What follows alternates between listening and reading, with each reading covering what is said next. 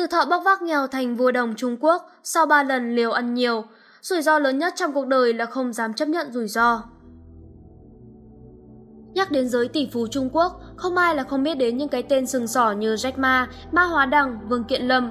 Họ liên tục đứng đầu danh sách những người giàu nhất đất nước tỷ dân trong nhiều năm liền. Tuy nhiên vào năm 2018, một cái tên hoàn toàn xa lạ đã xuất hiện ở vị trí thứ 10 với khối tài sản là 110 tỷ nhân dân tệ, Vương Văn Ngân.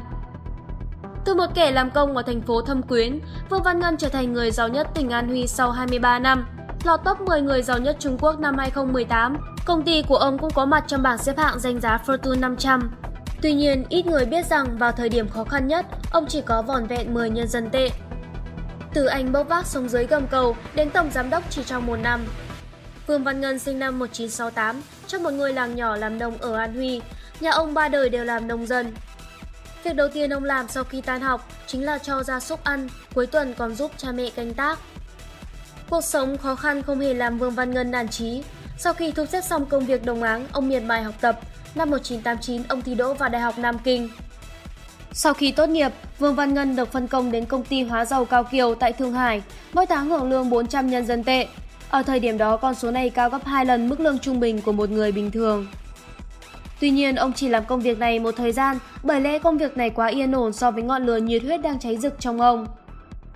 Năm 1993, ông quyết tâm từ chức, bắt đầu gia nhập vào dòng người khởi nghiệp đang đổ đến thâm quyến lúc đó. Hành trình đến với thâm quyến của ông hết sức chắc trở, nhưng khó khăn trong đi lại đã làm mất của ông hai tuần lễ. Khi đến nơi, trong túi Vương Văn Ngân chỉ còn lại vòn vẹn 10 nhân dân tệ. Vốn học chuyên ngành thiên văn, ông không thể tìm thấy được công việc phù hợp, Người đàn ông này chỉ còn cách dùng bằng tốt nghiệp phổ thông của mình để xin vào làm công nhân bốc vác tại một công ty chuyên sản xuất phích cắm điện. Không có tiền thuê phòng trọ, Vương Văn Ngân đã sống ở gầm cầu ven đường suốt hơn một tháng. Khi nhận được tháng lương đầu tiên, ông mới có tiền để thuê một căn phòng nhỏ 3 mét vuông. Vương Văn Ngân vốn là một người cực kỳ chăm chỉ. Trong thời gian làm việc ở kho hàng, ông đã ghi nhớ hàng nghìn mã của các loại vật liệu. Khi có người hỏi đến tình hình hàng hóa ở kho, chỉ cần hỏi mình Vương Văn Ngân là đủ. Chính nhờ khả năng này, rất nhanh chóng ông đã được đề bạt lên trợ lý giám đốc kho, rồi lên thành tổng giám đốc kiểm soát nguyên vật liệu của nhà máy. Quá trình thăng tiến của ông chỉ diễn ra trong vòng một năm. Sau đó, Vương Văn Ngân được Hitachi săn đón với mức lương là 1 triệu nhân dân tệ trên năm, kèm theo đó là 2% hoa hồng. Làm tại Hitachi một năm, ông đã tích lũy được 20 triệu nhân dân tệ làm vốn trong tương lai. Bị gọi là kẻ điên, ba lần liều ăn nhiều đều thành công mỹ mãn. Vương Văn Ngân từng chia sẻ, Điều đáng sợ nhất của đời người chính là không dám mạo hiểm.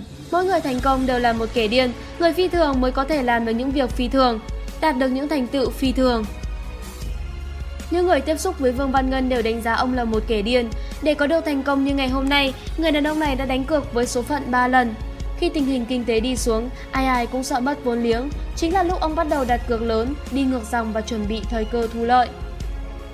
Năm 1997, châu Á chìm trong khủng hoảng kinh tế, tiền thuê nhà máy giảm mạnh trên diện rộng, hàng ế chất đầy kho, việc kinh doanh khó khăn vô cùng.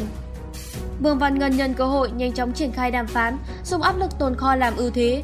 Cuối cùng ông đã khiến các bên bán lại các thiết bị cho ông bằng phương pháp trả góp, chỉ phải đặt cược 10%. Trong chuỗi giao dịch này, ông đã thu lại được 100 bộ thiết bị, cùng với đó là vật sở hữu của các nhà máy lớn nhất thâm quyến. Năm 2003, dịch SARS diễn ra, đại dịch gây suy thoái nội địa kinh tế. Một khối lượng lớn vốn bị rút ra, hàng loạt tài sản cũng tụt giá. Và lúc này, Vương Văn Ngân lại một lần nữa ra tay, ông tích cực thu mua tài nguyên khoáng sản trong và ngoài nước, tham gia vào ngành công nghiệp sản xuất vom farm. Cùng với đó, ông đã mở rộng sang cả lĩnh vực khai thác và luyện kim. Sau đó, bất chấp sự phản đối của vợ và cả các đồng sự, ông kiên quyết dùng số vốn 2,8 tỷ nhân dân tệ để trúng thầu dự án sản xuất thanh đồng đồng lăng. Quyết định này khiến cho tập đoàn Chính Uy không còn phải chịu sự biến động của giá nguyên liệu. Việc này cũng khiến cho Vương Văn Ngân trở thành ông trùm trong ngành đồng. Năm 2008, khi cả thế giới chìm trong khủng hoảng tài chính, Vương Văn Ngân lại tiếp tục lao lên phía trước. Nhân cơ hội mua lại hàng loạt xí nghiệp sản xuất đồng ở Âu Mỹ lúc này đang tụt giảm giá mạnh. Đồng thời, ông cũng thu mua hàng trăm nghìn tấn đồng giao ngay với giá 20.000 nhân dân tệ một tấn. Như được trời phù hộ, Vương Văn Ngân lại đặt cược thành công. Sau khủng hoảng kinh tế, đồng tăng giá trở lại, ông bán với giá cao ngất ngưỡng 40 đến 80 nghìn nhân dân tệ một tấn. Quyết định này đã đem lại cho ông hàng chục tỷ nhân dân tệ. Vì tỷ phú mê sách yêu rủi ro. Có người từng hỏi Vương Văn Ngân, sao ông dám đặt cược lớn như vậy mà sao lần nào ông cũng thành công? Vô Đồng đáp rằng 70% doanh nhân có thể nắm vững được xu thế, 10% là biết được sự thay đổi của xu thế, nhưng chỉ một trong 10.000 người mới nắm được điểm ngoặt của xu thế. Vương Văn Ngân không đặt cược, ông nắm được bước ngoặt của xu hướng.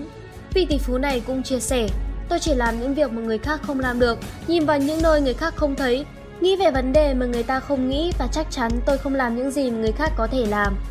Để có được khả năng này, Vương Văn Ngân đã không ngừng trau dồi trí thức, càng nhìn sâu vào sử, càng nhìn xa tương lai, ông nói.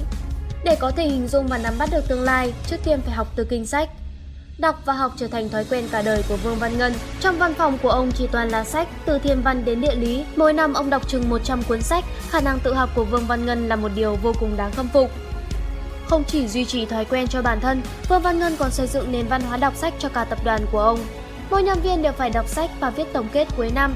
Nếu bạn không đọc sách trong một ngày, có thể không ai biết. Không đọc sách trong một tuần, bạn bắt đầu ngu ngơ. Sau một tháng không đọc, tự dưng ngừng trệ.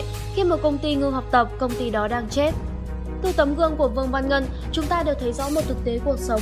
Bạn phải học cách chấp nhận rủi ro. Đây cũng là điều mà rất nhiều người thành công từng chia sẻ. Bởi lẽ dù ở bất kỳ thời đại nào, xuất thân và nguồn lực của mọi người đều khác nhau. Đối với những người yếu thế muốn có được một cuộc sống tốt đẹp hơn, hầu như không thể bứt phá nếu không dám mạo hiểm.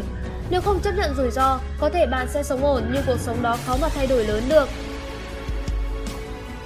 Một số người làm công chức nhiều năm, họ biết rằng mình không thích công việc như vậy, họ biết rõ là mình muốn gì nhưng họ sợ phải trả giá, họ không dám thay đổi. Nhiều năm sau họ bắt đầu hối hận, hối hận sao hồi đó mình không dám mạo hiểm. Trên thực tế trong nhiều trường hợp, điều rủi ro nhất trong cuộc sống là không dám chấp nhận rủi ro. Theo báo Tổ quốc, Độc đáo TV tổng hợp và đưa tin.